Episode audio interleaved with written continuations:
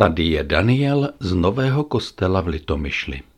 V Betonovém kostele natáčím podcasty na Beton.info.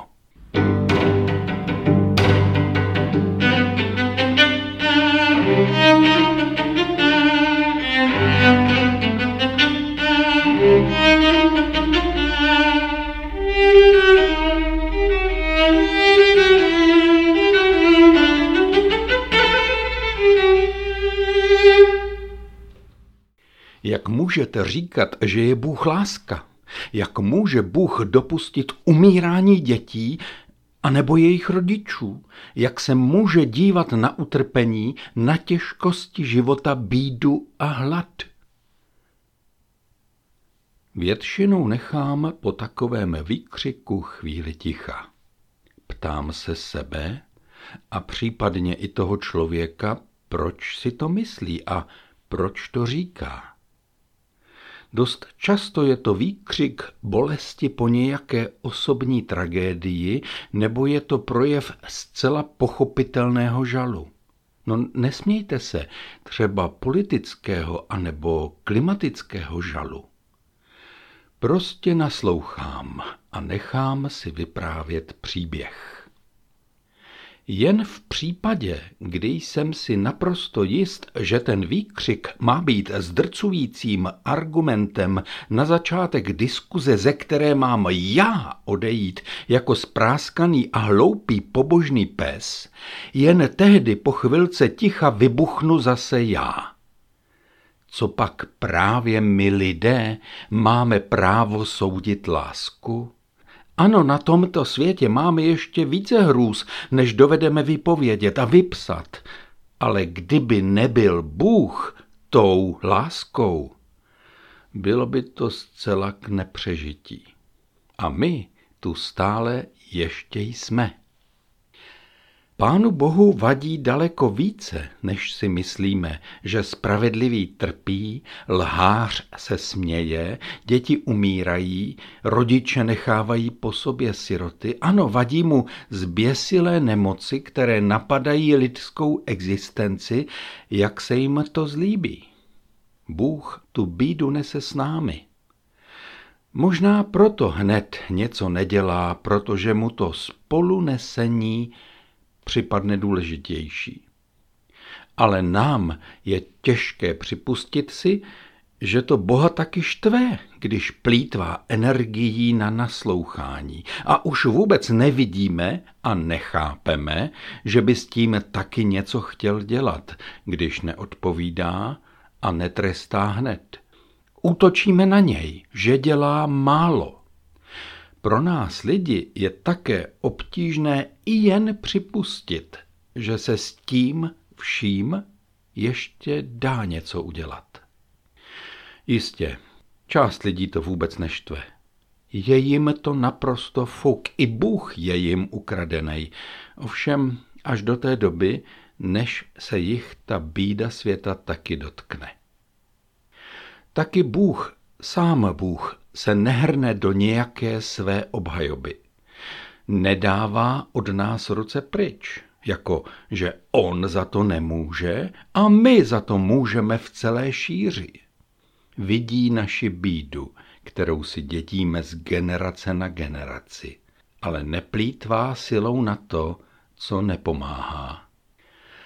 A co vlastně tedy pomáhá? Co dělá ten Bůh?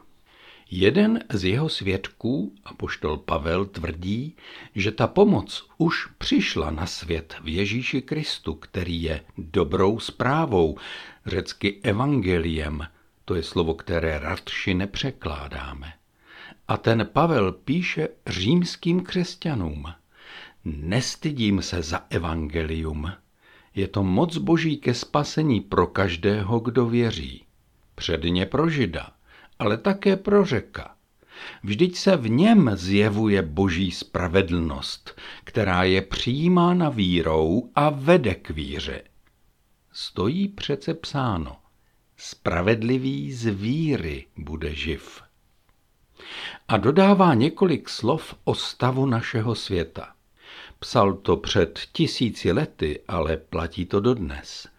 V těch větách je popsána zpráva o stavu našeho světa podobně, jako ji prezidenti přednášejí před komorami parlamentů. Pán Bůh tu ústy Pavlovými vyjadřuje své znepokojení z každodenní skutečností a také dává najevo silnou vůli ke změně, kterou nechá popsat v dalších kapitolách toho dopisu do Říma. Tady je znát, že mu svět není ukradený, protože hned v té první kapitole zmíněného listu do Říma nechá napsat tato slova. Boží hněv se zjevuje z nebe proti každé bezbožnosti a nepravosti lidí, kteří svou nepravostí potlačují pravdu. Vždyť to, co lze o Bohu poznat, je jim přístupné. Bůh jim to přece odhalil. Jeho věčnou moc a božství, které jsou neviditelné, lze totiž od stvoření světa vidět, když lidé přemýšlejí o jeho díle, takže nemají výmluvu. Poznali Boha, ale nevzdali mu čest jako Bohu, ani mu nebyli vděční.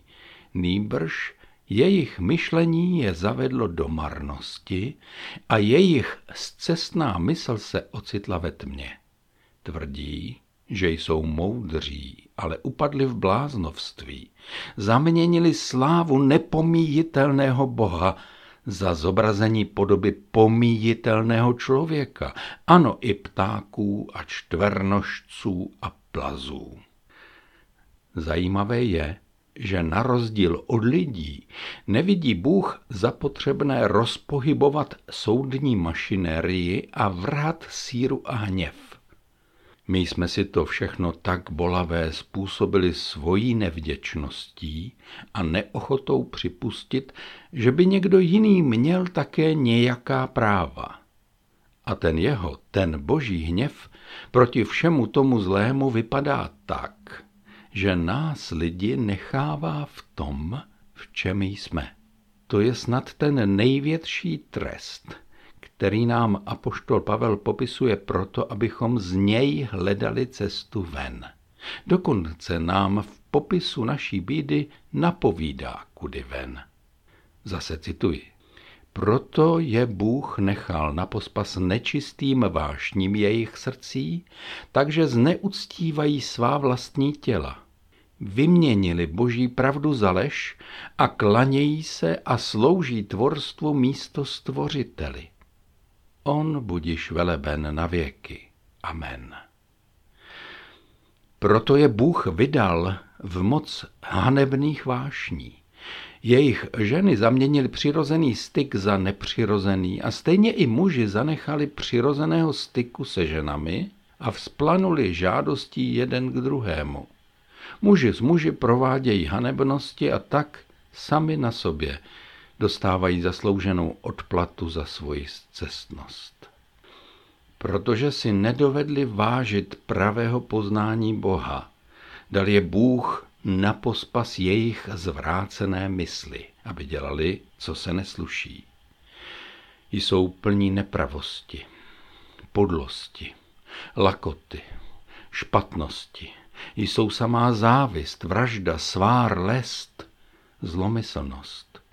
Jsou donašeči, pomlouvači, Bohu odporní, spupní, nadutí, chlubiví, vymýšlejí zlé věci, neposlouchají rodiče, nemají rozum, nedovedou se s nikým snést, neznají lásku ani slitování.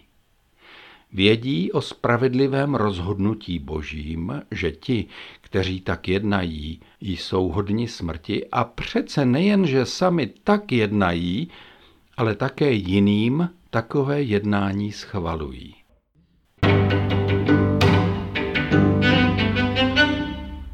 Představte si, některé lidi tato slova nastartovala a vidí v nich žalobu na ten zlý svět. Především na ty jinak orientované, kteří z toho všeho čouhají na první pohled. Podle pozemských žalobců by znechucení nad všemi hanbatostmi nemělo zapadnout a proto potřebuje Pán Bůh lidskou pomoc. Proto je dobře ostouzet všechny křiklavé hříchy. Tak si to myslíme. Je to samozřejmě hloupost. Stačí se podívat na existenci všech inkvizic a církevních soudů. Co dokázali? Ovšem tím vším se Pán Bůh nevysiluje. Jiným lidem tato slova napovídají, že je lépe řešit příčinu než důsledky. Tedy má smysl poznávat Tvůrce, protože je možné poznat jeho moc, když budeme přemýšlet o jeho díle. Má smysl pěstovat vděčnost a důstojnou pokoru. Je dobré vzdávat Pánu Bohu čest a slávu, jinými slovy, čekat od Boha pomoc a říci si o ní. Apoštol tu vysvětlil existenci naší bídy. To není kniha o druhých, to je kniha o lidstvu a v něm i o mně. Nakonec vidíte, že si Pán Bůh vyvolil lidi, jak popisuje celá stará smlouva, aby na jednom, na tom svém národě ukázal, čeho jsme schopni. Takže to nebude list prohřešků, které máme trestat, protože se proti nim Pán Bůh hněvá. Kdepak? Hněvy a tresty necháváme Pánu Bohu, není třeba mu pomáhat. Nám spolu s tím apoštolem sluší hledat cestu ven ke spravedlnosti. Cestu, jak všemu tomu, co máme ve vínku, nepodlehnout a nezůstat v té bídě. S jedním starosmluvním prorokem Joelem prosíme, ušetři, Hospodine, svůj lid. Nevydávej své dědictví potupě. Proč se má mezi národy říkat, kde je jejich Bůh? Pro všechny nespravedlivé, pro nás, trosky a bídáky, je to evangelium, které je mocí Boží ke spasení pro každého, kdo věří. Předně pro náboženského člověka, pro Žida, ale také pro pohana, tedy pro Řeka. Vždyť se v něm zjevuje Boží spravedlnost, která je přijímána vírou a vede k víře. Stojí přece psáno, spravedlivý z víry bude živ. V těchto slovech je cesta, o níž jsem mluvil. Je ve víře. Je ve víře, kterou přijímáme a spolu prožíváme. Proto žijeme ve společenství. Proto svoje křesťanství žijeme průhledně a osobně.